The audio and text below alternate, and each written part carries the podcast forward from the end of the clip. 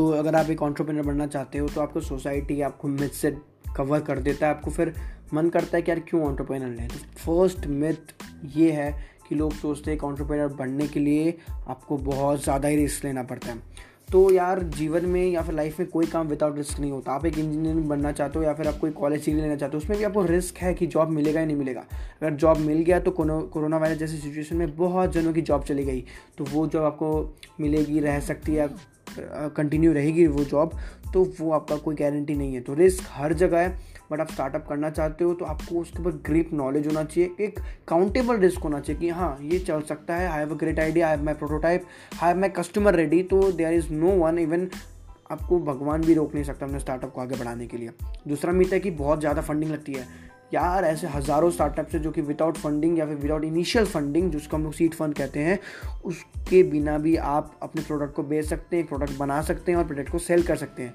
और धीरे धीरे जब प्रोडक्ट कस्टमर्स में जाएंगे और आपको एक्सपैंड करने की ज़रूरत होगी, तब आपको फंडिंग मिलेगी।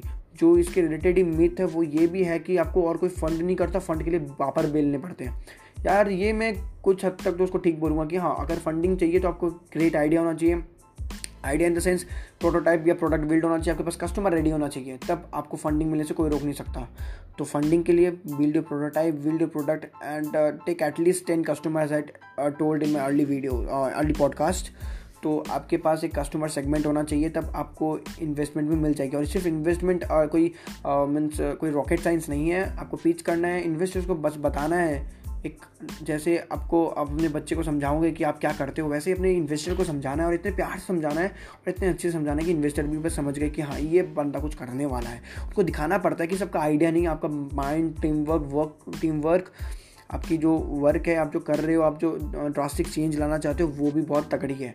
और सिर्फ आप विदाउट इन्वेस्टर या फिर पिच देने के बावजूद भी आप पैसा उठा सकते हो। बहुत सारे बैंक्स हैं, गवर्नमेंट स्कीम्स हैं जो कि आपको लोन देती है या फिर मनी देती है फॉर योर आइडिया। जो बहुत सारी मिथ्स होता है कि बहुत बोलते कि एंटरप्रेन्योर के तो यार लीव लाइफ ही नहीं होता, मतलब पूरे दिन बस वर्क वर्क वर्क वर्क, खुद के एक लाइफ, पर्सनल लाइफ ही नहीं होता, नाम की कोई चीज़ें नहीं है। बट गाइस मैं बताता हूँ खुद के एक्सपीरियंस से कि यार सच्चा एंटरप्रेन्योर वही होता है ना, या फिर एक तगड़ा एंटरप्रेन्योर वही होता है ना जो अपने वर्क लाइफ और एक पर्सनल लाइफ को दोनों बैलेंस करके चले। तो ये बहुत ही बड़ी मिथ है कि लोगों की पर्सनल लाइफ नहीं होती है। तो ये सभी ऐसे कुछ मिथ्स है जो कि चलते आ रहे हैं और जो कि सदियों से लोग सोचते हैं कि इससे एंटरप्रेन्योरशिप नहीं लेंगे, यार कुछ बड़ा करना चाहेंगे, कस्टमर को अच्छा लगे नहीं लगे। तो यार एक काउंटेबल रिस्क में चलो ना, बिल्ड योर, मतलब एक प्रॉब्लम लो, उस पर काम करो, सॉल्यूशन निकालो, फीडबैक लेके जाओ, कस्टमर को फीडबैक बताओ कि मैं आपके लिए लाऊंगा। कस्टमर अगर they are ready to pay then build your prototype, customer को प्रोटोटाइप दिखाओ। अगर प्रोटोटाइप के बाद प्रोडक्ट बनाने में आपको बहुत ज़्यादा फंडिंग लेती है तो गो फॉर सीड फंडिंग, थोड़ी मेहनत लगेगी but go for seed funding, उसमें मिलेगी, आप प्रोडक्ट बना सकते हो। अगर आपके पास प्रोडक्ट बनाने के लिए ज़्यादा इन्वेस्टमेंट नहीं लगता, build a prototype product and sell at least to 10 customers, एक जेन्युइन कस्टमर को सेल करो। उसके बाद आप इन्वेस्टमेंट के पास जाओ और बोलो कि मेरे पास 10 कस्टमर रेडी है, they are happy and this is a problem changing, a world changing solution, तब आपको कोई भी फंडिंग मिल जाएगी। इसके साथ साथ अगर आप 10 कस्टमर्स में से 8 से 9 कस्टमर को हैप्पी कर सकते हो अपने सॉल्यूशन से, तो क्यों नहीं आप पूरे वर्ल्ड को चेंज कर सकते हो। It's not a rocket science, but आपको एक नीच में काम करना होगा, आपको एक सॉल्यूशन में काम करना होगा जो कि रियली सोसाइटी से नीड है। तो एक काउंटेबल रिस्क होती है वो, उसमें आपको पता होता है कि हाँ ये चलने वाला है और ये चलेगा क्योंकि मैंने ऑलरेडी 10 प्रोडक्ट सेल कर चुके हैं।